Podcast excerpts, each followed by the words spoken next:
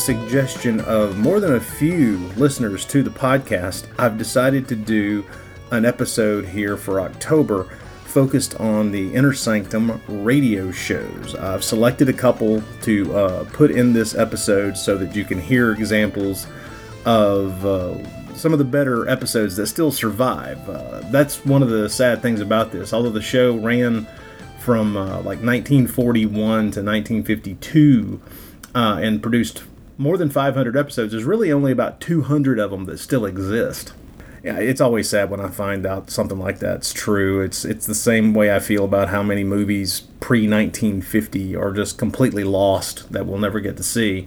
Uh, but what we've got here is uh, kind of the genesis for one of my favorite things, which is the classic horror host. In a lot of ways, one of the things that Inter- the Inner Sanctum radio show kind of gifted to the horror genre is the idea of the horror host, and uh, I'll explain. See, first, the Inner Sanctums. Uh, Inner Sanctum was a series of uh, novels being published. It, it, started in 1930.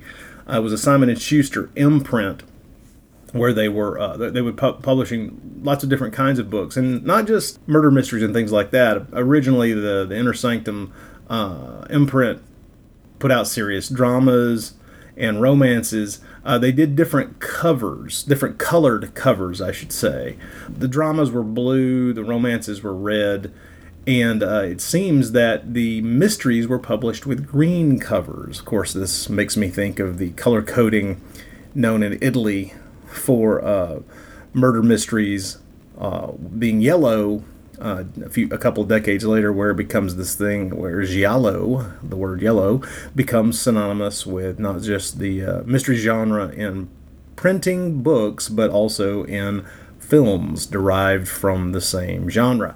But nevertheless in uh, 1941 they uh, started a, uh, a radio program called the inner sanctum.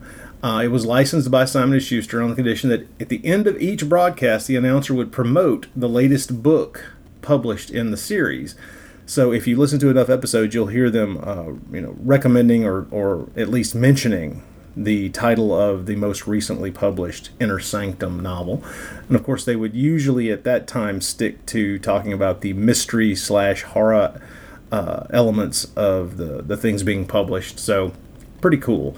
The uh, the radio show The Inner Sanctum is where we're going to focus today, though. So the, uh, the it was an anthology series. Obviously, it was a series of mysteries and horror stories. Sometimes just suspense stuff, kind of cr- crime stuff, where you're you're you're kind of following along as someone commits a crime and then desperately tries to not get caught. It's good stuff. Um, but one of the things that uh, stands out is not just that I really enjoy the writing on the show. The, the, the series is exceptionally well done. But as I stated before, it introduces something that the other shows didn't, and then later shows kind of followed on afterwards with.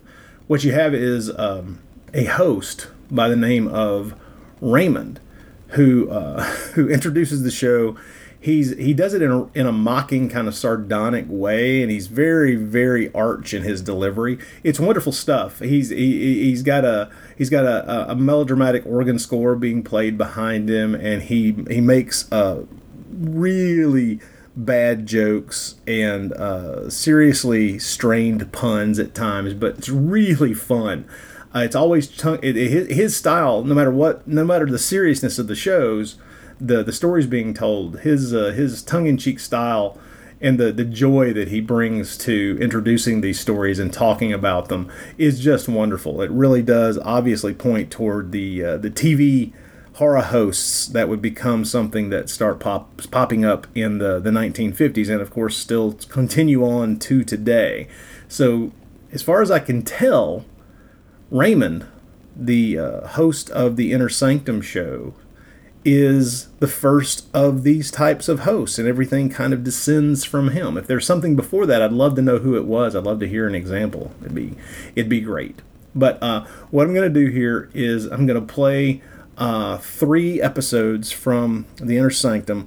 I'll uh, I'll come in in between the episodes to kind of set up the the, the next one, and we're going to start with one that uh, should get everybody's blood racing because uh, it stars Boris Karloff. this this is this is fun. This is an adaptation of Edgar Allan Poe's The Telltale Heart, and it is a very fun adaptation.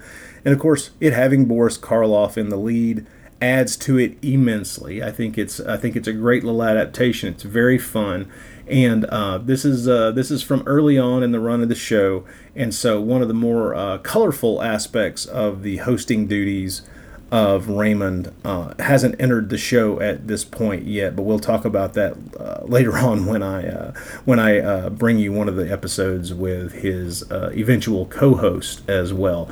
But right now, this is uh, from the Inner Sanctum radio series. Boris Karloff from an episode from August the third, 1941, The Telltale Heart.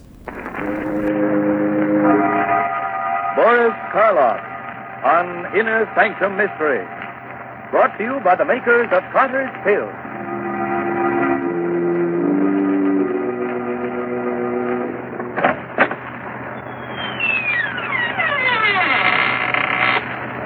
Good evening, friends. Let me welcome you once more to the Inner Sanctum. This is Raymond, your host. Come in, won't you, and sit down? No, no, I'm not being polite. I'd prefer you to sit, you see. Because within the next five minutes, you're going to be so weak in the knees that you won't be able to stand.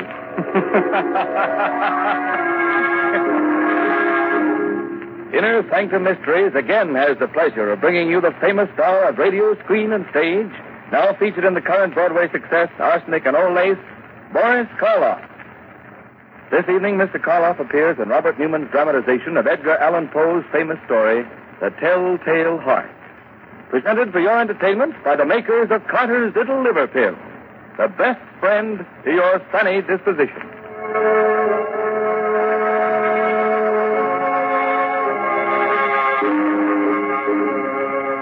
And now our story. A story based on a tale by the greatest master of the macabre that ever lived. Edgar Allan Poe. The story of a man who could hear not only every sound on earth, but uh, even things that don't exist. So, turn down the lights, call in a friend or neighbor to keep you company, and listen to Boris Karloff as Simon in A Telltale Heart. It's early evening. The sun is just setting behind a range of low hills. On top of the nearest hill is a huge rambling building surrounded by park-like grounds. A road winds from its gates down to the little village below. Down this road comes a man. He's tall, gaunt, his hair snow white. He's so busy with his thoughts that he doesn't see the small, dark man who sits by the roadside. But just as he is about to pass him, Good evening. Huh? Oh, why, good evening. Nice evening, isn't it? Nice. Why, it's the most wonderful, perfect evening I'll ever know this side of heaven. You don't say. And you can't know what it's like to feel as if you've just risen from the dead. As if your tomb was opened. And you were told that you could return to the world that you knew and loved. Can't I? You can't. You see, my name is Simon. I was a musician. Two years ago, I went stone deaf. Suddenly. Completely. Do you know what deafness means to a musician? It's like dying. Or worse. Like dying and knowing that you're dead. Oh, I went to doctors, but they could do nothing for me. And, but finally, one of them sent me to see the doctor who has the place up on the hill here. Dr. Adair? Yes, Dr. Adair. He kept me with him for six months, and now. Now I'm going home again. He cured you? You can hear? Hear? Listen. Listen hard, and tell me what you can hear right now. Nothing very much. The wind? Cricket? Cricket and the wind. Do you know what I can hear? I can hear the grass growing, the sap rising in the trees. I can hear the stars moving in their courses. I can hear things that no man ever heard before. Now, do you know why I said that this was the most wonderful evening that ever was? Yes, Simon. But I knew why before. You see, I just left the place up on the hill myself. You left there. You mean... When I was taken there, I was blind. Oh, your eyes, yes. I, I haven't noticed before, but they are strange. Shall we walk on together? Simon? Uh, just where did you plan to go? Well, I've been thinking about that for weeks now. All the weeks when I couldn't leave my room. I must get used to being able to hear again, gradually. From my window, I could see an old mill, just this side of the village. Yes, it's it's deep in the woods, deserted. There's moss on the water wheel, and the door hangs open by one hinge. You mean that that you can see it from here? My eyes have become as good as your hearing. You thought of going there, living there? Mm, for a while, until I was ready to return to the world. Oliver, why don't you come with me? Then when we are both ready, we can go back together to the world. Yeah. I could do that. Think of what it's going to mean, how much we're going to be able to help people. You with your sight and I with my hearing. Help them? yes. Yes, of course. All right, Simon. We'll go to your old mill.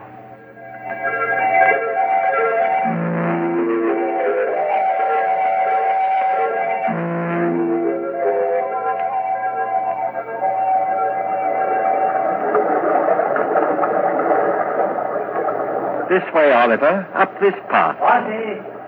Bossy! What? Oh, Someone's coming. The farmer, he, he seems to be looking for something. Good evening. I'm looking for my cow. Have you seen her? Well, what kind of a cow is she? A brown and a white one with a crooked horn. Wait. I hear her. She's grazing in a field on the other side of the woods. Hear her? That's almost a mile from here. I have good ears. Good. You must have ears like a fox. But that field, that's the squire's. How did she get there? You think someone took her? Who would? Well, it's the squire's land, but he's the richest man around here. Why should he have taken my cow? Wait a minute. Ah, let me see. Yes.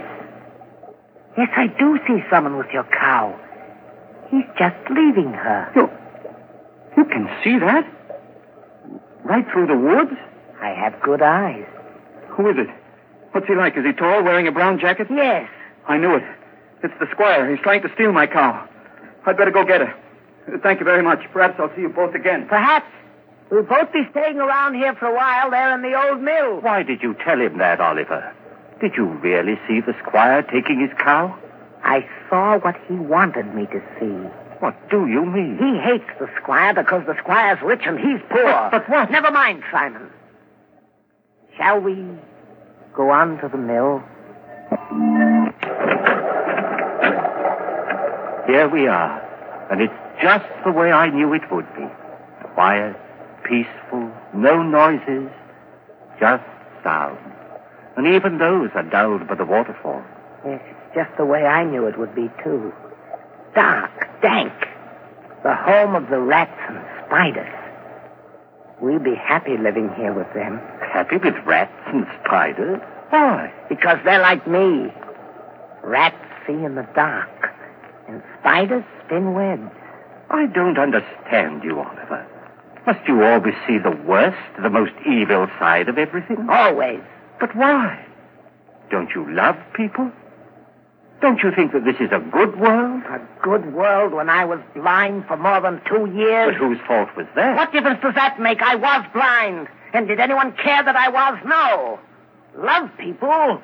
I hate them. But, Oliver, that's wrong. You've no right to hate anyone or anything. What's that? The sounds like wings, like. Yes, there it is, there. A swallow. Why, it's frightened, trying to get out. Why, it's beating itself against the wall and. Oh, poor thing, it's, it's hurt itself.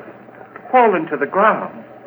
I'd better catch it. Is it badly hurt? No, I, I don't think so.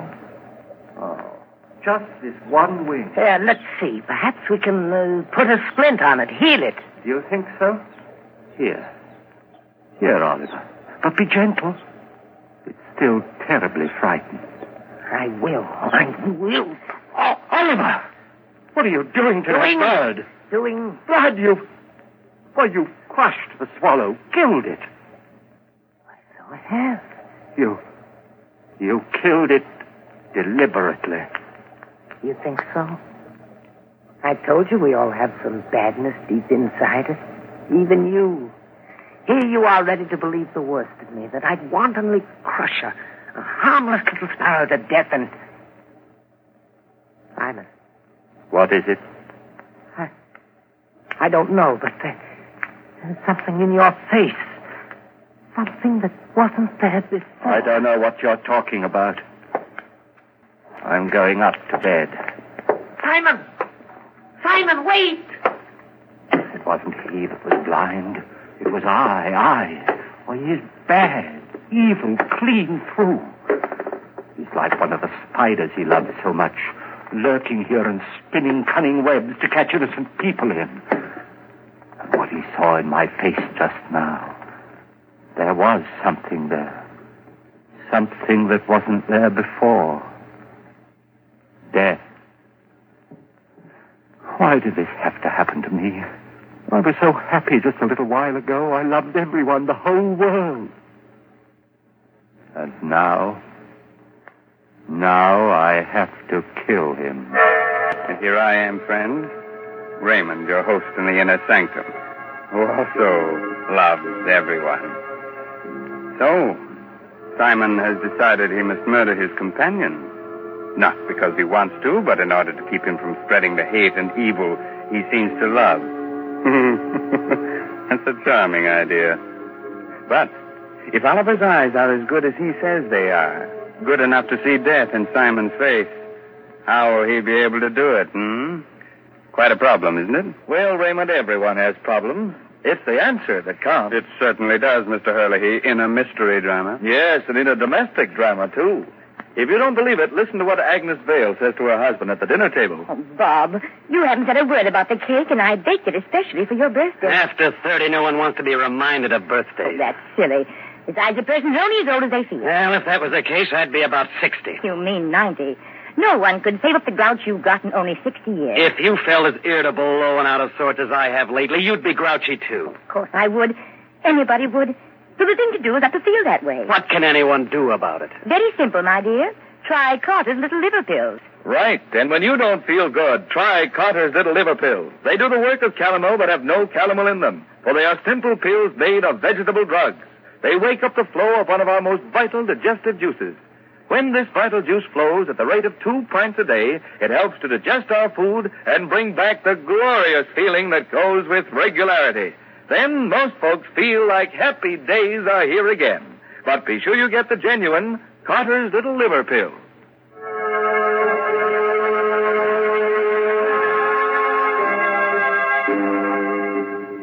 Well, friends, are you sorry I advised you to sit down before?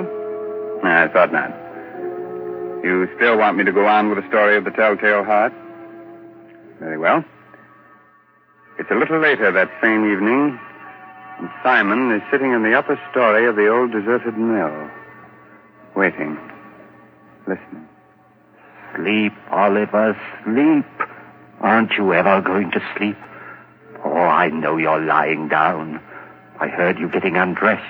I even heard the thread snap when you pulled that button off your shirt. But you're not asleep yet. I can tell by your breathing, the way your heart's beating. And that's what I must wait for. The time when you're really asleep. When you close those hawk eyes that can see even in the dark, that could read murder in my face when I didn't know it was there myself. Wait a minute. There. Now you're asleep. And now I must go. Easy with the door. Careful. And even more careful going down the stairs. Shh. Don't creak like that. Suppose he wakes. Won't wake up. He can't. And, and even if he does. Ah, here we are. The door to his room. How shall I do it? Those sacks he's using as a pillow. If I pull them out and held them over his face and smothered him, that's it, yes. Uh, then I wouldn't have to touch him. I wouldn't. Who's there? Who's there? There is someone there. I can see you. It's Simon. Yes, it's Simon. What do you want? What are you doing here? I know you've come to kill me. Yes, Oliver. I've come to kill you. Philip, you can't do that. You can't. You... Yes, Oliver, I can. And I have to. Oh, please don't struggle like that. I'm stronger than you are. You can't get away from me. You can't. Can't.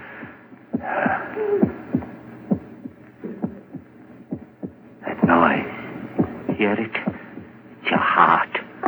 Beating, pounding, driving the blood through your veins. Beating more slowly now. Slower and fainter. Running down like a tired clock. I'm not going to let you go until it's stopped.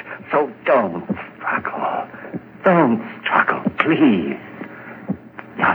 Few seconds more. Ah, I can hardly hear it now. Just a faint, throbbing murmur.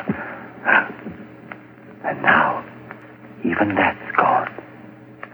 Yes, it, it stopped. And you're dead. Oliver, listen. I didn't want to do it. I didn't, but I had to. You were only interested in hurting people. That's why I had to do it. And that's why I'm not going to give myself up or confess that I killed you, because I can still help people. You understand, don't you? That's why I must get rid of your body, hide it somewhere. Oh, what am I to do with you? I know. I'll keep you here, tear up the floor, and hide you underneath it. Yeah. Let's see now, this, this crowbar. And this one here, there. That should be big enough. And now, in you go. There. Goodbye, Oliver. Goodbye. Just put these boards back. Nail them down again with the same rusty nails. And. And it's done.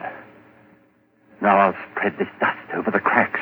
No one will be able to tell what I've done. No, not even with your eyes. If you could still use them. What's that? A light. A lantern outside. Someone at the door. Maybe Christie's come back again. Yes? Who is it? It's Trent, the constable. The constable? What, what do you want? Oh, nothing much. Thought I'd drop in. Say hello. Come in, constable. Come right in. Thanks. Queer time of night to be visiting, but I heard there were strangers living out here, and I thought I might. Why, of course, it's part of your job to investigate strangers, isn't it? Ah, in a way. Not that you're a stranger exactly. What do you mean? Well, You've been around here for some time, haven't you? Up at Dr. Adair's place in the hill, I mean? Oh, yes, yes, of course. I, I just left there this afternoon. Uh-huh. And your friend, where's he? Sleeping? Friend? Why, there's no one here with me. I'm all alone. What the doctor said. You mind if I look around? No, of course not. Not that I doubt your word or anything like that. Oh, now, but- don't apologize, Constable. Go right ahead. Well, Constable? Certainly no sign of anyone else. Well, I told you so. Yes, you did. Now, I'll just sit down here for a minute. I'll get my pipe going. No, no, not there. Don't sit there. Why not? Because, uh, well, it, it was just that the floor looked a little rotten right there, and, and I was afraid that, oh, I, I guess it's all right. Sure. Strong enough to hold me, anyway. Me See? if I catch you. Good heavens. What's that? What's what? That. That throbbing. That noise. Beating away like. I don't hear any noise. But you must, you. Ah, those ears of mine. Sometimes they're too good. It's, it's just your watch ticking. Watch? I haven't got a watch on me. You.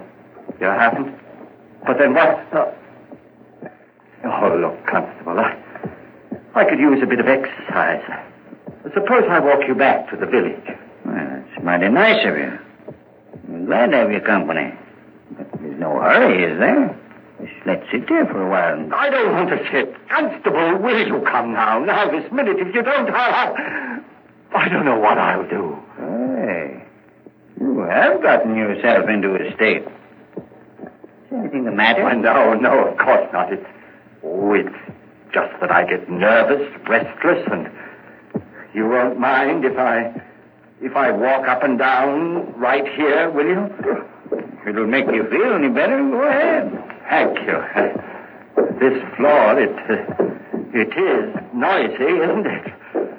It isn't noisy enough. Constable, this, this lever here, I, I've been wondering about it. What's it for, do you know? Why, yes. I think it opens the sluice, starts the middle wheel turning. It does? Then, then let's try it. See if it still works. There. Yeah, still works all right. It's quite a racket, too. You're not loud enough Constable, for heaven's sake, will you come now? Leave here with me.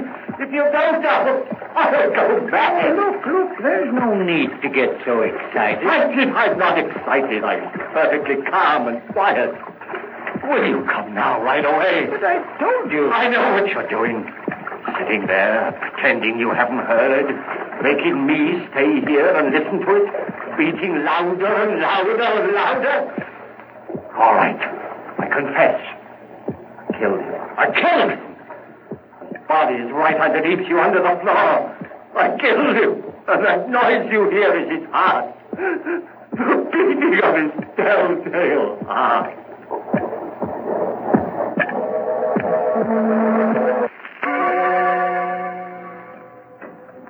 Hello, Dr. Adair. Oh, Constable, hello. Well, did you find them? Yes, Doctor. I'm glad. Some of my boys will be bringing the other one, Oliver, along in a little while.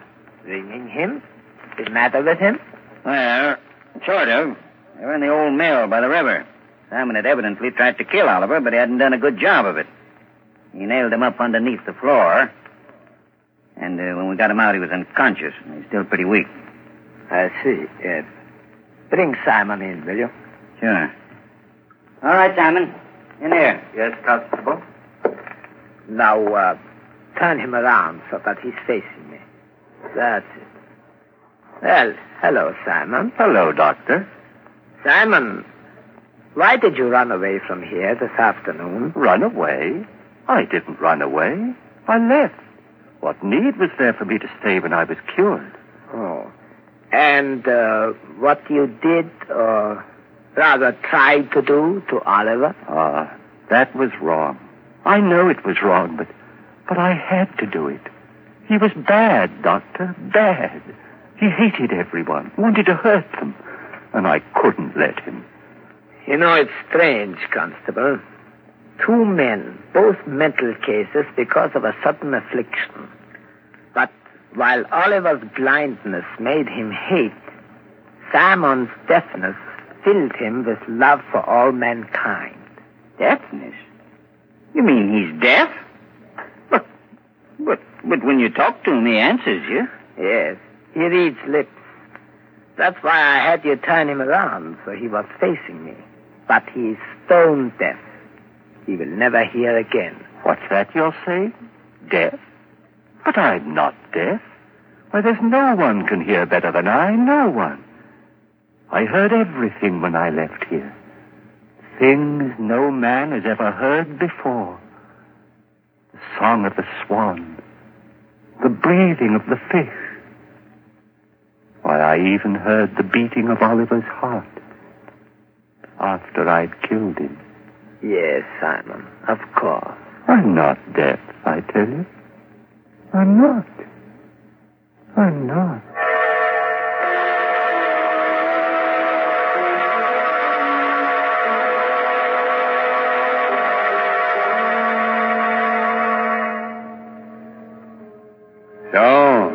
Simon did hear all the things he said he did, even the beating of the telltale heart. And not with his ears, but with something else deep inside his poor, sick brain.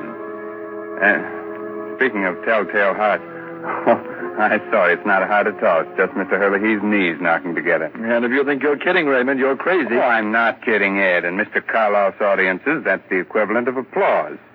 Since everyone's generally much too scared to show the usual approval with their hands. So we won't take any chances. We'll just use words and say, thanks, Boris Karloff, for your splendid performance of tonight's dramatization of Poe's The Telltale Heart. It was a pleasure, Raymond, to be able to bring our friends one of the world's most famous stories. And I'm very grateful to Everett Sloane as Oliver and Santos Ortega, who played Christie, for the help that they gave me. So now I suggest that you listen to Ed Herlihy, who has some helpful advice for which you may be very grateful. This is Raymond again, your host, getting ready to close that door to the inner sanctum and say goodnight until the same time next week. Uh, in the meantime, if you care to do a little bloodthirsty reading, try this month's Inner Sanctum novel, I'll Eat You Last, by H.C. Branson. Uh, in case you've already read that, why not try some of the other stories by the author of tonight's mystery drama, Edgar Allan Poe? According to all critics, this writer has quite a future. Have a good night. Pleasant dreams, huh? Inner Sanctum Mysteries will be on the air again next Sunday night, same station, same time, with another chiller for thriller fans. So be with us then. This is Ed Herlihy, speaking for the makers of Carter's Little Liver Pills and reminding you, when you don't feel good, try Carter's Little Liver Pills, the best friend to your sunny disposition. This is the Blue Network of the National Broadcasting Company. All right, so a little bit more of radio history there with Boris Karloff, of course. I wanted to uh, lead with this one not just because of Karloff, but also it gives you um, the commercials inside this particular episode. The sponsor of these episodes at this time on the Inner Sanctum, Carter's Little Liver Pills. Now, if you're curious, considering the fact that the advertisements within the show don't really give you a sense of just what it is that Carter's Little Liver Pills actually did. Um, it was a patent medicine, of course, and uh, stayed around until the 1960s. But I gotta tell you, when I found out what it was, it wasn't much of a shock. I mean, back in those days, you know, 30s, 40s, 50s, anything that that would generate, um, let's say, movement within your body would give people a sense that what they were taking to help whatever their ailment was was actually doing them some good. All Carter's little liver pills was was a laxative. Okay, it it would it would help you. It, hey, don't get me wrong, it would definitely, obviously, therefore help you with uh, constipation or maybe even some stomach ailments if that's where it, things were were originating from. But um, yeah, that's what they were. They were just a laxative. And the fact that they can't be more clear about what the, the pill was uh, supposed to treat, I think, kind of falls into their favor because they're able to advertise it as a as a cure for you know headaches and just anything else that comes down the pike, anything to do with your your stomach, your digestive system. So, yeah, there's that. Okay, gonna go on to a second episode of the Inner Sanctum Radio Show now. I picked this one because uh, this will give you a good taste of what it was like when they segued into having two hosts, not just Raymond, but also the uh, the Lipton pitch woman who became a regular part of the show for a couple of years there as Lipton became the uh, the sponsor of the show. Uh, check this out. This is where they're blending the um, advertisements for the the sponsor into the intro and outro of the shows pretty effectively and honestly pretty pretty amusingly. I gotta admit, I enjoy this stuff. So check this out. This episode uh, is uh, this is this is a pretty tasty one too, and it'll give you an idea of the show as it moved along further into its run.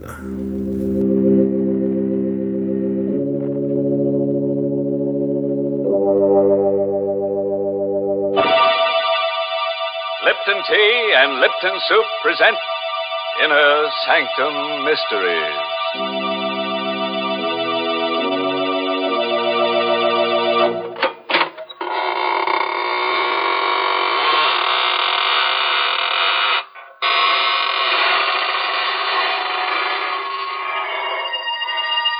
evening, friends. This is your host of the Inner Sanctum inviting you in through the creaking door. Come on in and enter into the spirit of things. oh, uh, don't pay any attention to those gurgling sounds you hear. They're the unfortunate ones. The midnight spirits who were caught haunting before midnight. Poor things. All they can do now is gurgle because they've evaporated into distilled spirits. what a horrifying thought, Mr. Host. Can't we ever talk about the brighter side of life? Well, don't forget, Mary, murder is my business. Well, thank goodness it isn't mine. And right now, I'd much prefer to talk with our Lipton listeners about something more conducive to happy spirits. I mean, a cup of hearty, piping hot Lipton tea. You know, it's really wonderful, the extra delight you get from this superb tea, friends. And the reason is simply this Lipton's grand brisk flavor. Brisk, you know, is the tea expert's own word for the fresh, full bodied, lively flavor of Lipton tea. Because unlike ordinary teas, Lipton's is never flat tasting or lifeless. Lipton tea is always spirited, full flavored, truly satisfying. Why, I'd even go so far as to say that once you've tried it, I think you'll enjoy Lipton tea more than any other tea you've ever tasted. And I'll go even further, Mary, and introduce our listeners to tonight's story. It's an original radio play written especially for Inner Sanctum by Emil Tepperman and starring Richard Widmark in the role of Alex Gregory. It's about a man who became master of a secret so fearful that it could never be revealed to any mortal, living or dead. But let him tell you the story himself how he learned the most terrible secret in all the universe and what he did with it. It was an evening in September, the 15th to be exact, when I first learned of the existence of elixir number four. It happened at Professor Jarman's house just off the college campus. You've heard of Jarman, of course. He was to chemistry what Einstein is to physics. But it was his daughter Elaine that I was interested in that evening in September when I rang their bell. Well, hello, Alex. Gosh, is it that late? I'm not even dressed. Hi, sweet. Snap it up, will you? The last show starts at 8.30. Oh, it won't take me long. Wait for me in the library. I'll be ready in a jiffy. I knew my way around the house. I went into the library, and the first thing I noticed was that the door to Professor Jarman's private study was ajar. It had never happened before. The private study and the laboratory beyond were forbidden territory in the Jarman home. Not even Elaine was allowed in there. And now the door was open. I'd heard stories of Jarman's experiments with new and secret formulae. So here was a chance, a possible chance to find out what the old codger was working on. I couldn't resist. I pushed open the door and I stepped into the private study. I could hear Jarman in the lab talking to himself. Elaine had told me once that he always talked to himself in the lab. I stood quietly in the study, but I couldn't make out what he was saying in there. I looked around. The study was just a small cubbyhole with a chair, a bookcase, and a desk. And on the desk, I saw the open diary. A single sentence was written on the open page. I stepped closer. And then I got the first shock. For that sentence was written in Latin. My Latin was rusty, but I was able to decipher the words Vitae secretum in elixir quartum perpetus habeo. In elixir number four, I have the secret of perpetus life. Perpetus. That was the one word I couldn't seem to place. In elixir number four, I have the secret of something. Life. I was puzzling over that word perpetus when suddenly the laboratory door was flung open. What are you doing at my desk? Oh, uh, hello, Professor Jarman. I asked you, what are you doing at my desk? Well, the, the study door was open. I, I thought I'd see if you were in here. You were reading my diary. Oh, no, no, Professor. You saw the entry in my diary. Well, really, Professor, I assure you. You I... read Latin. L- Latin? Well, I, I don't understand. You're sure you don't understand Latin? No, no, I, Here I don't. am, Alex. Ready and. What? What, is anything wrong? Elaine, I've told you time and again no one is to be admitted to my study. Oh, I'm sorry, Dad. You must have left the door open. Oh, Alex, you shouldn't I'm have terribly sorry, Elaine. I, I found the door open and I thought Professor Jarman was in here. I, I just wanted to say hello. All right, all right. No harm done as long as you can't read Latin. Now get along, you two. I'm busy, but keep out of my study hereafter. I took Elaine to the movies, but I haven't the faintest recollection of what the picture was about. Through my mind kept running that Latin sentence Vitae secretum in elixir quartum perpetus habeo. When I said goodnight to Elaine at her door after the show, I hurried home to my room and I got out an old Latin dictionary. I looked up the word perpetus. And then I got a strange, cold feeling down my spine. For the word perpetus meant perpetual. The Latin sentence which Jarman had written in his diary meant In elixir number four, I have the secret of perpetual life. Professor Jarman had discovered the secret of immortality. All the next day, I conducted my chemistry classes purely by instinct. I couldn't take my thoughts from elixir number four. Every voice in the classroom seemed to sing the same refrain. Accomplished by adding to a dilute solution of H2SO4 a quantity Immortality. Never to know the fear of death. To live on serenely. To watch the world change through the centuries. Never to die. It grew on me like a festering tumor, this terrific dream of immortality, everlasting life. I had to have elixir number four.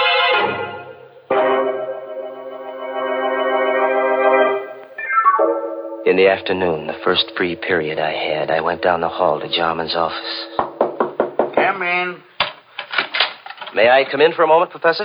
Oh, it's you. Yes, come in, but I haven't much time. Professor, uh, I want to apologize for last night. Let's forget about it. No harm done. Well, whatever it was you had written in your diary, it uh, it must have been pretty important. Oh, no, no, not at all. Only some chemistry notes. Nothing of any importance. Just something I've been experimenting Well, I'd be very glad to assist you, Professor. Anything I could do, I'd That's be... very kind of you, young man, but I don't need any assistance, thank you. As a matter of fact, the experiment is completed. You mean you're all finished? All but the practical application. Oh. Well, couldn't I help you on that? It won't be necessary. Tonight, I'm taking the last step. Tonight? I knew what that meant. Tonight he was going to use elixir number four. He was going to administer it to himself. I had to act tonight or never. Jarman's keys were on his desk. I distracted his attention and I managed to pick them up without his noticing. Then I hurried across town to a locksmith and had him make duplicates of Jarman's house key, his study key, and his laboratory key. Then I returned to the college, and I managed to replace the keys on Jarman's desk while he was out. Now, I was ready for an adventure into immortality.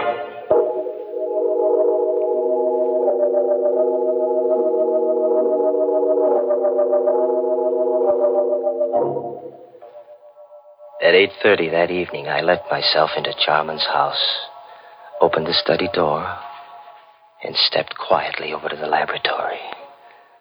I knew Elaine was at a sorority meeting. The professor and I were the only ones in the house. Jarman was standing at the lab table with his back to me, talking away to himself. There was a small vial on the table and a hypodermic syringe alongside it. Equal quantity administered yesterday will be sufficient. At my age, since my blood is too thin, I require the additional dose. But a younger man would need only one injection to cause the necessary type change in his blood. Who's that? Good evening, Professor Jarman. I hope I'm not interrupting. What are you doing here? How did you get in? So elixir number four changes the bloodstream, hmm? What do you want in here? Quit stalling, Professor. I know what elixir number four is. Oh. So this is it. Elixir number four. Careful. Don't spill it. How much of this stuff have you got? That's all there is. Five cc's. You mean you haven't got any more? It took me five years to distill ten cc's. Before that, I experimented for ten years. I failed three times. And this is your fourth try, huh? Elixir number four. And there isn't any more of it? It will take me five years more to make up another bat. Please be careful. Don't drop it. Don't worry, I won't. You, uh. You said this is enough to make the average man immortal. Me, for instance? It's not for you. You hear me? Not for you. Oh, yes, it is, Professor. It's for me. I won't let you. Uh, what are you doing with that mallet?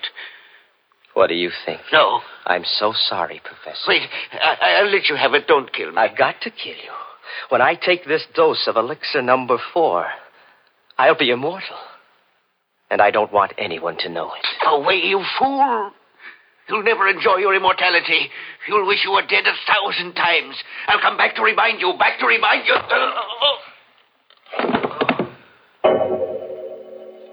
I didn't hit him hard enough to kill him. That wasn't part of my plan. But when he lay unconscious on the floor, I searched among the chemicals until I found what I wanted. I mixed some chemicals in a test tube and I watched the fumes forming. Then I held the test tube against Jarman's mouth, forcing the deadly gas into his lungs. When I was sure he was dead, I wiped the tube clean of my fingerprints and put it back in the rack. Then I picked up the vial of elixir number four, the hypodermic syringe, and I hurried away, locking all the doors behind me. As soon as I got home, I filled the hypo with elixir number four. And I gave myself the injection. Almost immediately, I felt a strange radiance pervading my body. A new strength was flowing in my blood. I was immortal. I couldn't die. I would go on living and living and living forever.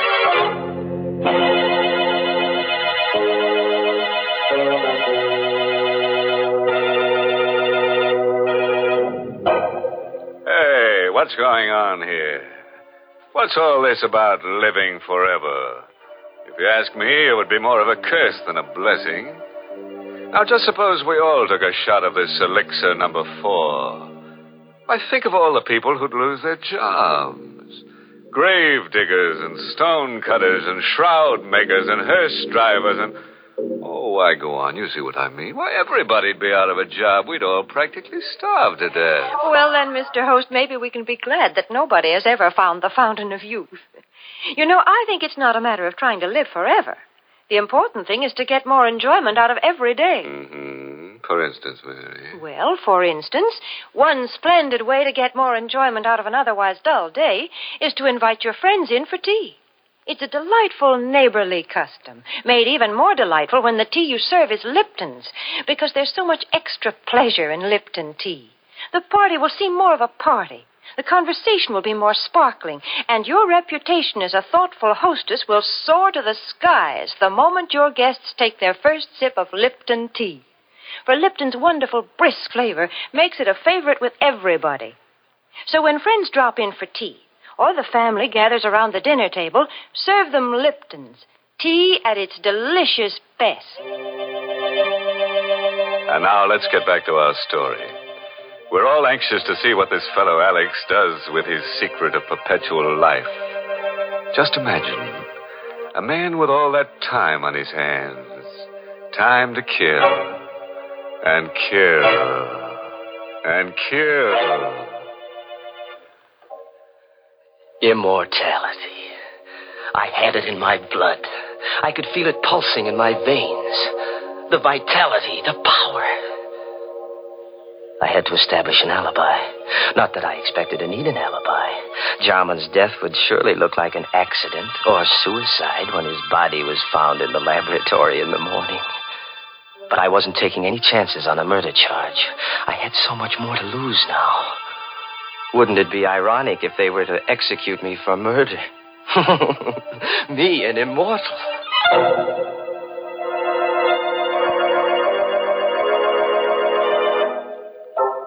Next morning, I stopped at Jarman's house and rang the bell. I knew Elaine must have gone right to bed when she returned from the sorority meeting last night because she never disturbed her father when he was in the lab. But now, when she discovered that he hadn't been to bed all night, she'd want to investigate. And I wanted to be there when the body was found. Oh, good morning, Alex. Hello, sweet. What's wrong? You look worried. Come on in. Alex, I am worried. Dad's still in the lab. He didn't go to bed last night. Well, what of it? He must be working on something big. No, no, I'm afraid something's happened. I, I knocked at the door just now and there was no answer. The door was locked? Well, yes, but I have a pass key. I, I wonder if I ought to use it. Well, of course you should. Well, please, Alex. You come with me. Of course, darling. Together we opened the laboratory door. I was all set to act horrified when we discovered the body on the floor. But there was no need to act. I was horrified. For the. The lab was empty. There was nothing on the floor. The body of Professor Jarman was gone. I don't know for how many hours after that that I walked the street, confused and frightened and uncomprehending. I tried to reason it out. How Jarman's body had walked out of that lab. There was only one solution. Jarman had already taken one dose of elixir number four. It must have counteracted the poison that I'd forced into him. He must have gotten up and then walked away. But where? And why? I recalled what he'd said before I hit him with the mallet. Yes, I could hear his voice faintly strumming at my brain. You'll never enjoy your immortality. You'll wish you were dead a thousand times. I'll come back to remind you.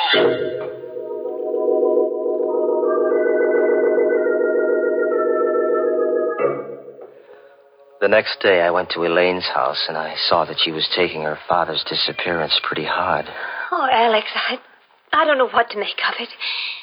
Do you think that. That Dad. that. Oh, that he's. Now, now, take it easy, baby. Maybe he's just suffering from amnesia. Maybe he just walked out of the house. He might turn up tomorrow. I have a terrible feeling, Alex, that. that he's dead. What makes you think so? Oh, I don't know. Now, now, please, Elaine. That won't do you any good. Oh, but it's the uncertainty. If, if I only knew for sure. Alex, Hmm? do you believe in mediums?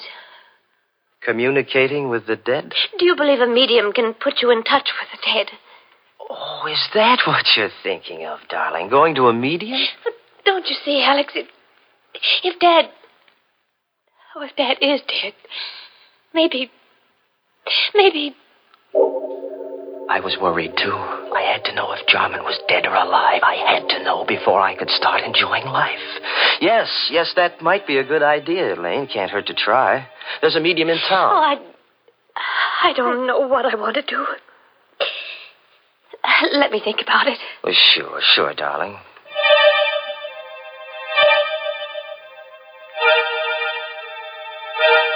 In the days that followed, I began to doubt whether I really was immortal.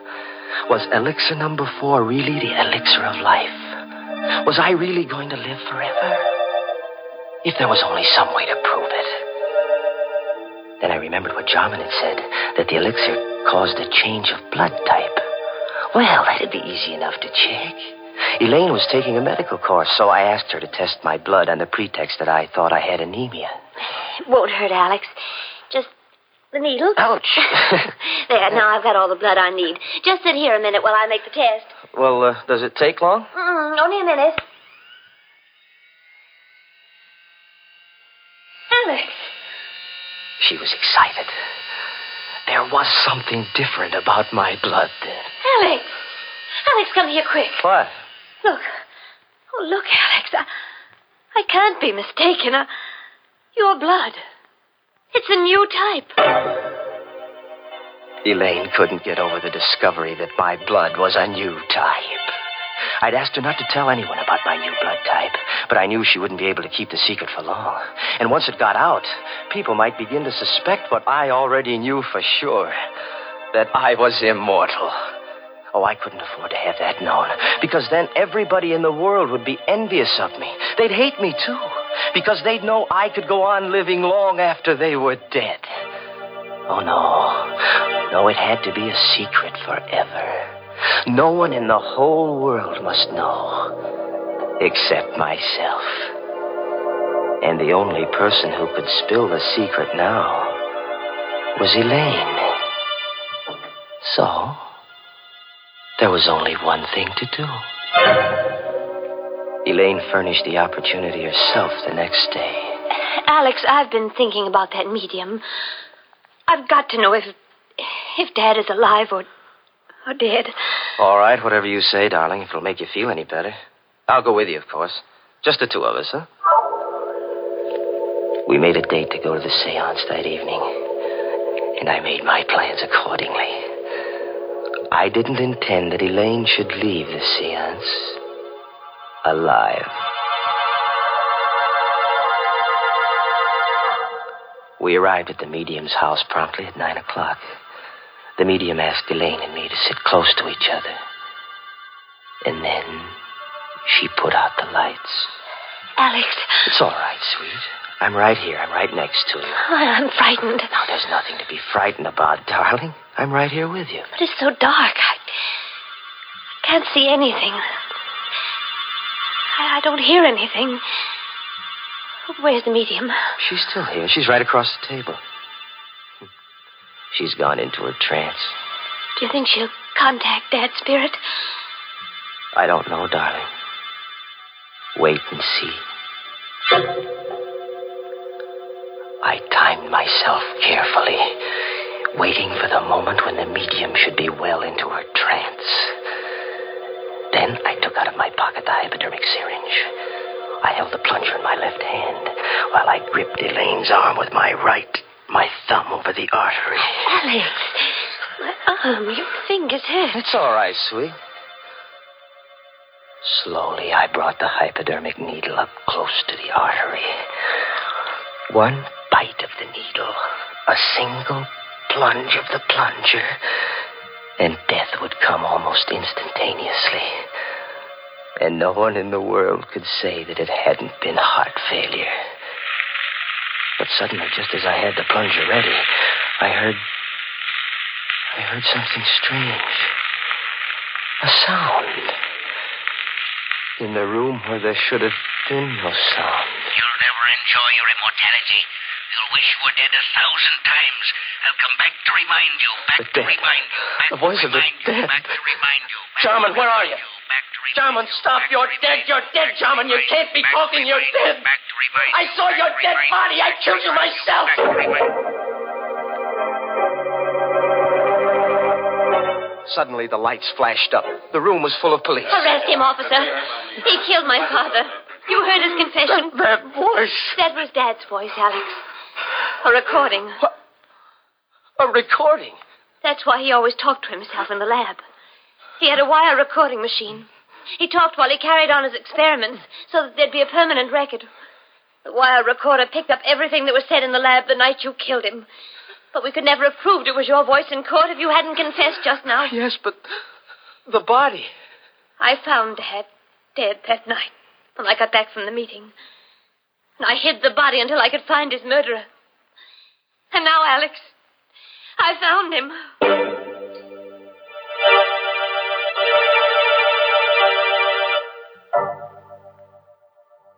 All through the trial, Elaine sat and watched me. All the time the jury was out, she sat and watched me. And she watched me while they read the verdict of guilty.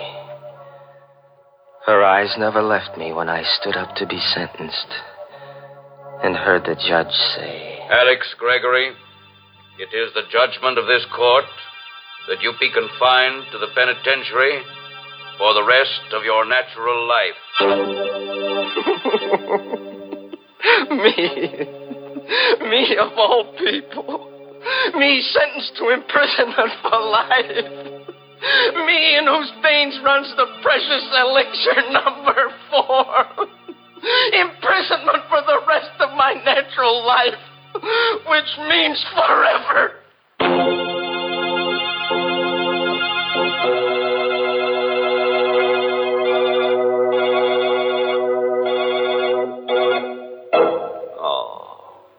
I feel kind of sorry for Alex. He really got a tough break. Locked up in a cell for all eternity and no way out. Yes, looks like they'll have to build a new jail around him every thousand years or so. Of course, there's one way out for him. He could let his beard grow for a couple of centuries, and when it gets long enough, he could hang himself. Imagine such a thing, Mr. Host. Yes, it would be sort of breathtaking, wouldn't it, Mary? Poor Alex. He probably had many good impulses in his lifetime. As the trouble is he didn't follow them. Well, Mr. Host, I'm afraid that's something we all do every now and then. For instance, perhaps some of you Inner Sanctum fans have promised yourselves the pleasure of trying Lipton tea, but somehow just haven't gotten around to it. Or maybe you've just forgotten it when you're writing out your grocery list. Well, this time, make sure. Add Lipton tea to your grocery list right now, for until you do try it, you're missing a real treat. Why not start enjoying lively, full bodied Lipton tea beginning tomorrow?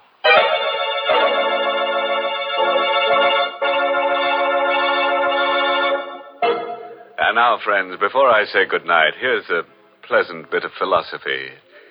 Biologists tell us that all life starts in a little cell, and for convicted murderers, it ends there, too. oh, by the way, this month's Inner Sanctum mystery novel is Death in the Limelight by A.E. Martin. And next week's Inner Sanctum story, brought to you by the makers of Lipton Tea and Lipton Soup, and directed by Himan Brown, next week's story is called You'll Never Escape. So, if you feel in a capturing mood, join us next Tuesday. Until then, good night. Pleasant dreams.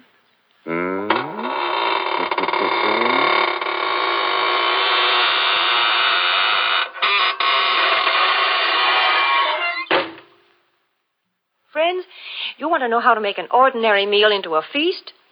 Start it right. Start it bright with tempting, heartwarming Lipton's noodle soup. Lipton's noodle soup is ready to serve in a jiffy, and what a treat it is. Lots of tender, golden noodles, and a world of real chickeny flavor that makes it taste homemade. It's economical, too. Lipton's noodle soup mix costs less and makes lots more than canned soups. So try Lipton's noodle soup real soon. And don't forget to tune in next week at the same time for another Inner Sanctum Mystery.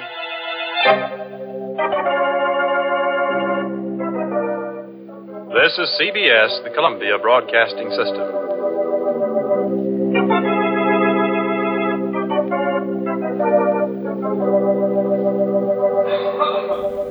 All right, creepy, creepy. A little bit more inner sanctum there. So Next up, I'm going to go ahead and uh, just let you know that the reason I'm including this episode is primarily for the title. I think it's a pretty good episode, not a great one, but I think that it's a good one to end this show on to give you another sense of uh, what Inner Sanctum could do. This episode is called A Corpse for Halloween, so therefore perfect for this time of year. And uh, like I say, almost any Inner Sanctum is good Inner Sanctum. Some are better than others. This isn't, I think, one of the best episodes of the show, but it is timely for October. So uh, we'll end the show with Corpse for Halloween. Thank you for listening to the show. Remember, if you've got any comments about any of the episodes of The Bloody Pit, thebloodypit at gmail.com is the place to send them. Thank you for listening, and uh, we will talk to you again next episode.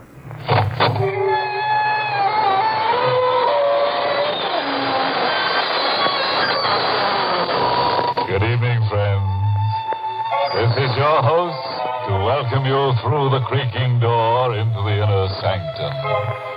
Come on in.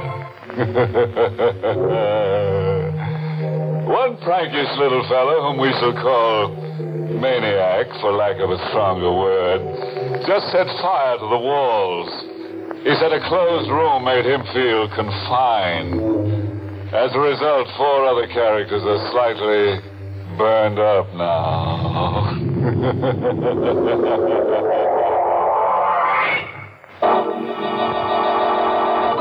Tonight's Inner Sanctum Mystery, Corpse for Halloween, was written by John Roeburt and stars Larry Haines in the role of Jimmy with Berry Kroeger as Kavanaugh.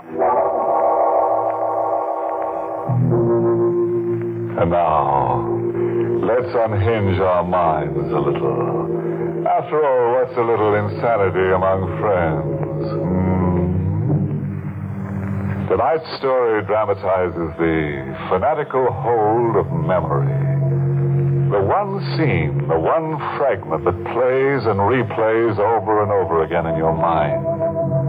The one terror that's with you when you dine and when you walk and when you sleep.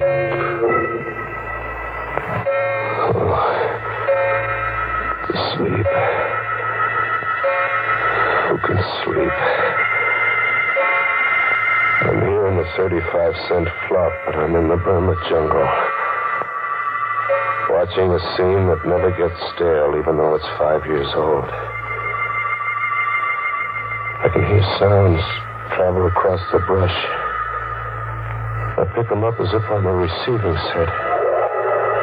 Animal sounds. I see, as if my eyes are in the sky, I see two grim figures standing with their rifles aimed at a pair of jungle beasts, a tiger and its mate, in a crouch, ready to jump.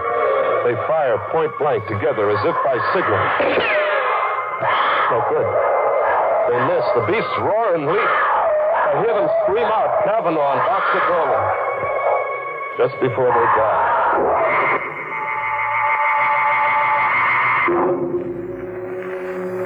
Five years.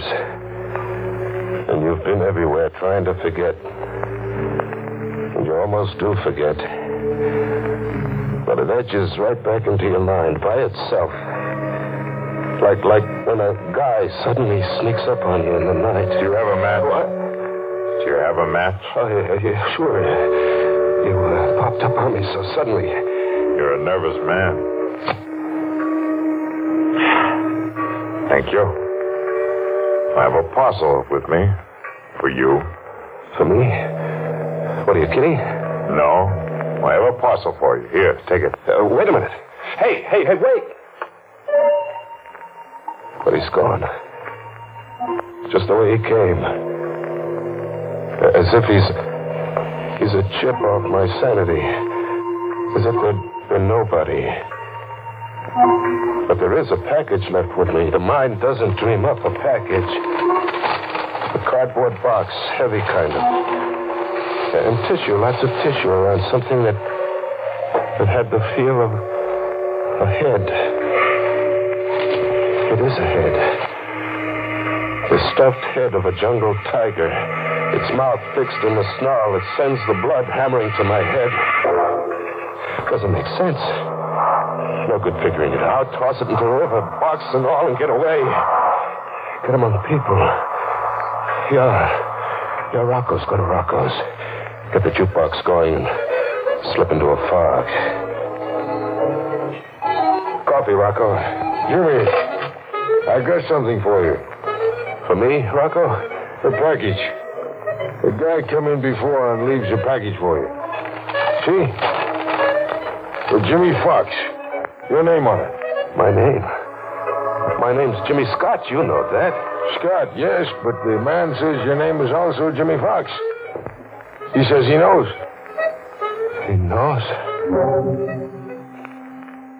I took the package outside into the night, into an alleyway.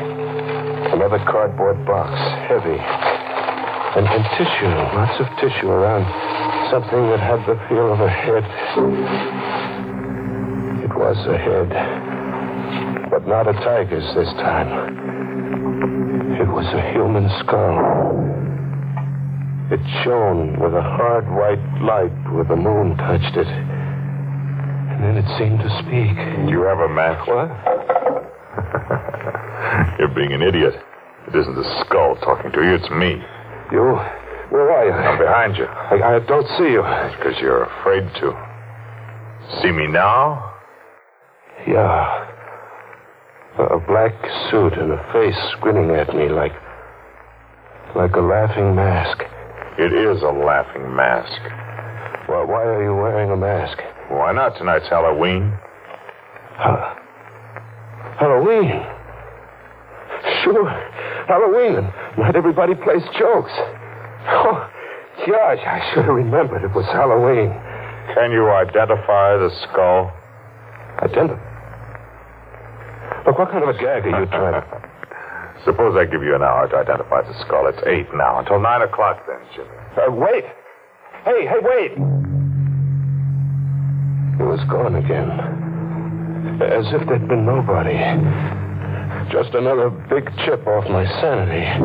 I really had to get away from myself now. I hit the back streets, and, and then somewhere a big neon sign across a tenement pulled me off the sidewalk. It read, the Tillery Street Boys Neighborhood Association. Halloween costume ball. Public invited. A girl in a booth, masked like a witch, stopped me at the door. Mask, mister? Uh, m- mask. Oh, uh, sure, sure. Give me one. Black, green, yellow, or purple? What's your favorite color? Uh, yellow. Uh, here you are. Fifty cents. There you are. Oh, Oh, what? Just a description left with me. I'd almost forgotten. Uh, are you Jimmy Fox? Suppose I was Jimmy Fox. What about it? This grocery bag was left here for you. A man told me to tell you. You forgot it somewhere. And he said that he'd meet you one place or another later. Here, take it. By the shape of it, I'd say you had a Halloween pumpkin inside. What if I told you there was a human skull inside that grocery bag?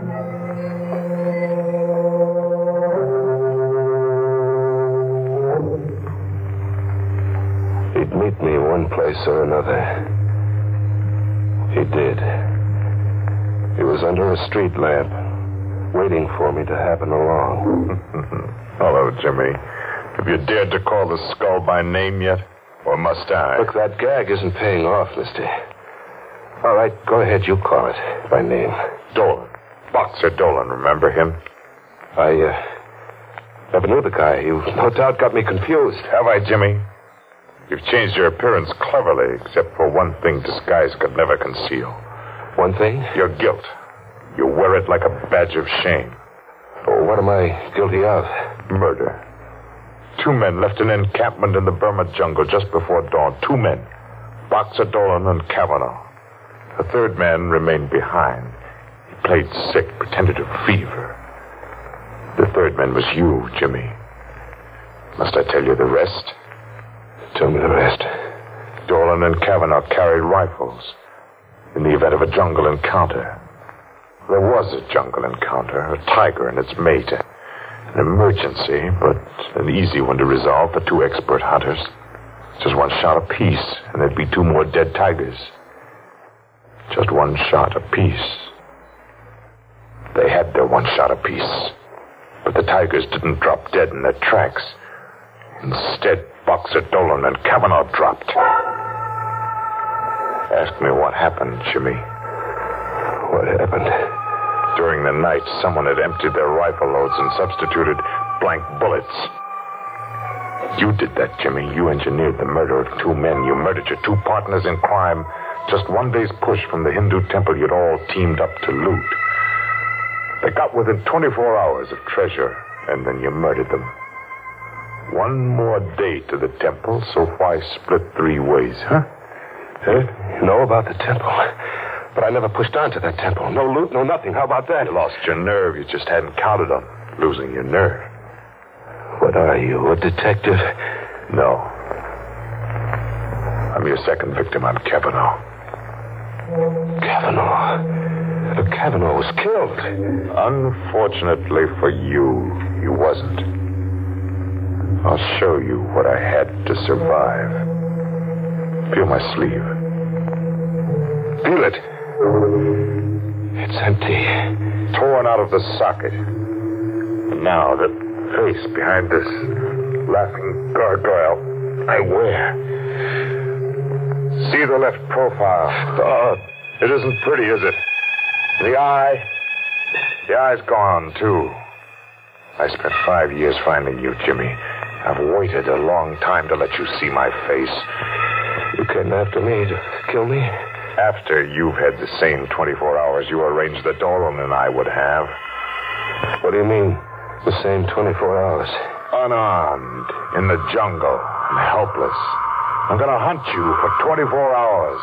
In this jungle, the jungle of the city, with every beast of prey I can buy. I'm gonna hunt you, Jimmy. And in the end, when I've wrung every suffering from you, I'm going to kill you. What do you mean? Every beast of prey you can buy.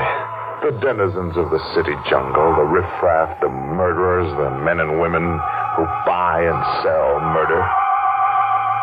I can afford them, Jimmy. See this, Ruby? Is it real? And I have dozens, Jimmy. Dozens. I didn't lose my nerve. It's ten o'clock. You can go now. Go and see if you can escape me and my pack. You're going through with this? Get along, Jimmy. Hurry. The beasts will be coming at you from the sewers and the cellars, ambushing you from the shadows, into the dawn and through the day for 24 hours until 10 tomorrow night. Or you win. You live. Hurry, Jimmy. See how painful death can be.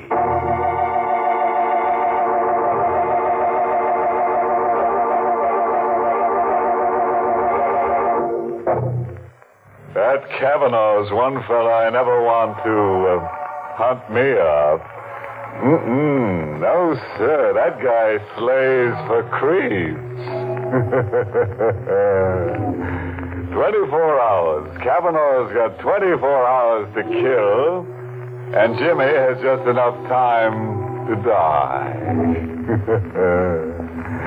yes, you know, Jimmy might win out over Kavanaugh. Now that he's got an extra skull to go with the one he's stuck with. After all, two heads are better than one. Let's live out the terror now, shall we? Hmm.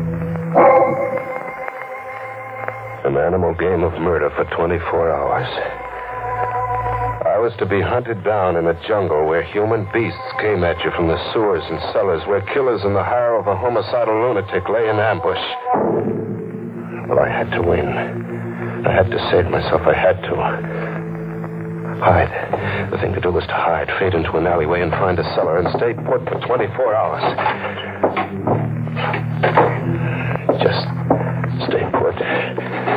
With the sickening reek of garbage cans until 10 tomorrow night. Was I alone? Movement. There was a whispering movement somewhere in the cellar. A faint rattle of ash cans as if. as if the wind was rattling them. Wind in an airtight cellar. Hello? Anybody there? Oh, no answer. I've been imagining. But then something winged at me, boring into my shoulder, sharp and deadly, like a knife.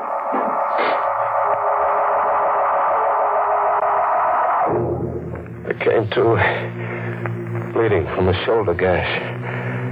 I got out of there and back into the streets, into a jungle of faces. Was Halloween night like I'd never seen it.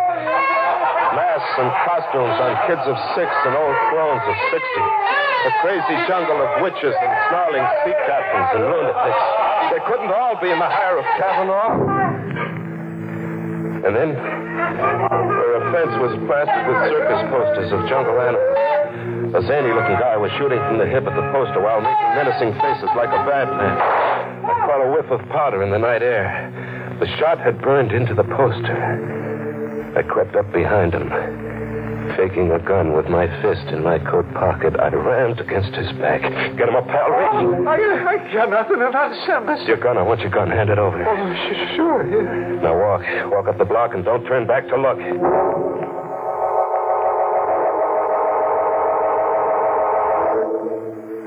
I had a gun now, and the tables were turned. I was the hunter now. I drifted to the docks and took up a position with my back to the river. Thinking of suicide, Jimmy? Not anymore, Kavanaugh. You sound as if your morale had suddenly uh, improved. My morale's going great, Kavanaugh. Your animal hunt's about to boomerang, blow right up in your face like this. Who's hunting who, Kavanaugh? Who's hunting who? Kavanaugh kept standing up. Three bullets, point blank, enough to blow his head off, but Kavanaugh kept standing up unharmed. How does it feel to hunt game with blank cartridges like Boxer Dolan and I did once? Blank cartridges? But that crazy looking guy, I saw him burn a hole in the circus poster. Only one bullet. The first one was real. Simple. Yeah, simple. I get it. Dead-Eye Dick was another one of your beasts. Who's hunting who, Jimmy? Who's hunting who? Uh, Kavanaugh. Kavanaugh, wait. Kavanaugh, kill me. Get it over with and kill me now, will you? Kavanaugh, you gotta kill me. I had to get out of there. The subway. Yeah, the subway. Fade into the subway. Get on a train and ride to the end of the line. Ride out of the jungle. An empty station. No one in it. No. No someone. Two people. A dapper little guy buried behind a newspaper. And an old lady in ragged clothes carrying a pet half hidden under a coat. A pet that looked like a cat. She came up to me, close, like to ask me something. Uh, this side goes to Lefferts Avenue Station. Uh, Lefferts, I, I don't know. I'm a stranger here. Oh, oh, hush, Genevieve. Oh, Genevieve is hungry. That's not a cat. No, son. A cub. A tiger cub. A, a tiger cub? Would you like to stroke Genevieve? No, no, no. Don't run away, son. Genevieve won't hurt. I ran away with the old crone after me, hobbling in her skirts, and the little dapper guy behind the newspaper circling at me from the opposite direction, cornering me. I jumped to the tracks, my only out, and I ran. I ran deep into the bowels of the subway, deep, very deep, with the little dapper guy after me, as if he meant business. And then the train. It had a Halloween look, too, bearing down on me. An iron face with banjo eyes. I ran against the wall and flattened out. The train flashed past, and the dapper little guy screamed.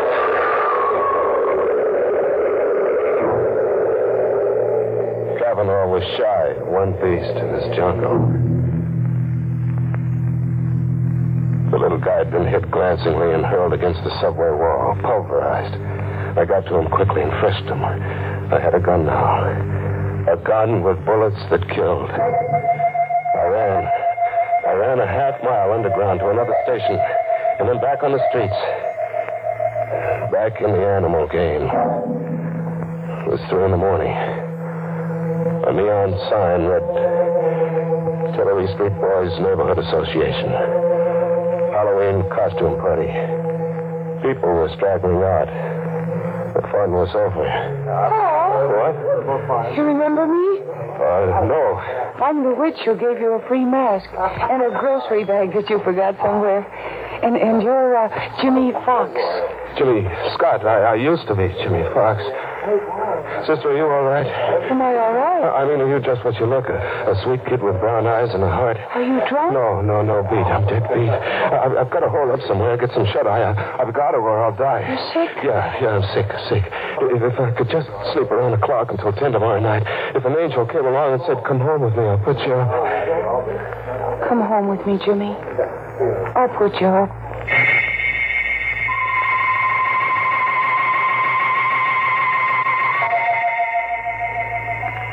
Fell asleep on the sofa with the gun under my pillow and the girl on a chair watching me anxiously. I had a friend. I could drop off and live in dreamland until 10 that night. At 10, I could wake up and live. Coming awake, I heard the alarm we'd set go off. Alarm stopped. And there was a sound. An animal sound. And then a claw scratching at me, tearing at my cheek, and I. I jumped up. The girl was gone. A, a guy was sitting watching me now. A skinny kid with a heavy shock of hair, not a day over 21. That's a lousy way to have to wake up from a sleep, pal. Lousy way. There there was an animal clawing at me. My cheek's bleeding. Genevieve, she isn't housebroken. Still a little wild. You should have seen her dash for the kitchen when you let out a scream just now. Genevieve. Who are you? You're Jimmy Fox, huh? Yeah. I got something for you. For me? Yeah, it was given to me to give to you. Here. A, a ruby. Hey, wait a minute. Look. It- It's 10 o'clock. I set the alarm for 10, and it's 10. Well, it's only a quarter of. That clock's always 15 minutes ahead. Now the game's over. It's 10, and you can't cheat. I've, I've won, Kavanaugh. You can't go back on your promise, Kavanaugh. You can't. What are you trying to get over, pal? I don't. I've won. You can't cheat. I won't be tricked. A gun. Pal, you're crazy. Here, wait, look. Oh. You're crazy. It's 10, and I won't be tricked, Kavanaugh. I've won.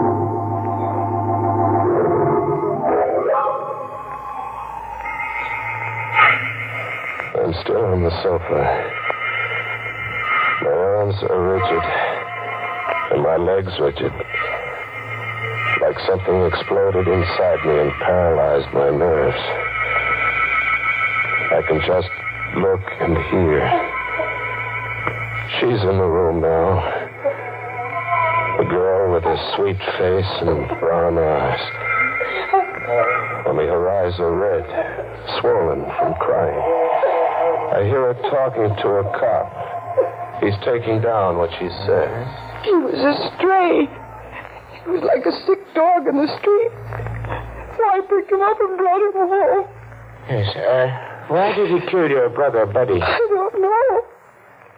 I was taking a shower, and I heard him scream like a crazy man. I heard him talk all mixed up. But I was taking a shower, and I couldn't get here in time. There must be something you can tell me, miss. Oh, officer, everything is all mixed up. At the Tillery Street costume ball, a, a man gave me a cat with tiger stripes, and he begged me to keep it for him for a while until he found a new home for it. He'd been evicted, he said. Yes. Well, then, in the all-night restaurant my brother works in, a man gave Buddy a ruby to give to Jimmy Fox. When he woke up, he told my brother the ruby belonged to Jimmy Fox. This piece of glass? Yes. That's uh, something off the Woolworth time counter. Uh, what else? That's all. Really, that's all. I watch and I hear. I see through Kavanaugh's trick. Get me crazy, so I'll murder a stranger who called himself Buddy. The brother of a girl with brown eyes and a heart. Frame me, so I'll just want to die. Through weeks of a murder trial and months in the death house and four minutes in the death chair. I kept listening to them talk. The girl and the cop. Okay. We'll have to get the rest from Jimmy Fox there. Yeah, look at him. He's paralyzed with fright. I wonder what kind of a crazy Halloween story he's going to try to palm off on us when we get him talking. Uh, uh, Captain Devereaux speaking. Uh, McAvoy, Send a police ambulance to 445 10th Street, apartment 3 rear. And McAvoy, see that a straitjacket's on that ambulance.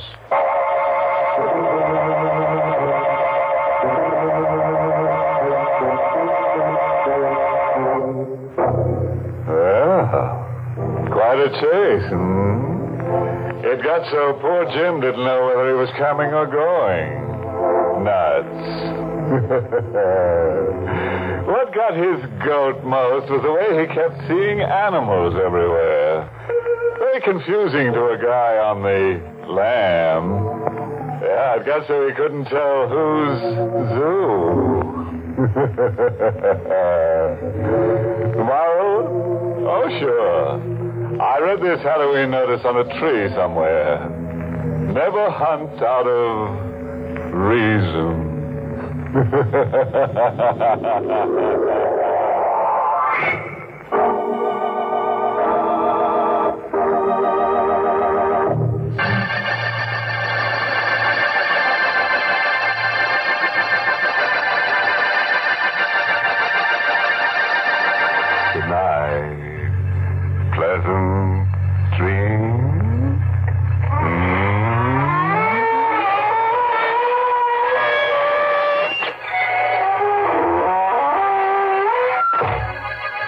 Was heard in the United States over CBS, the Columbia Broadcasting System, and has been rebroadcast for servicemen and women overseas.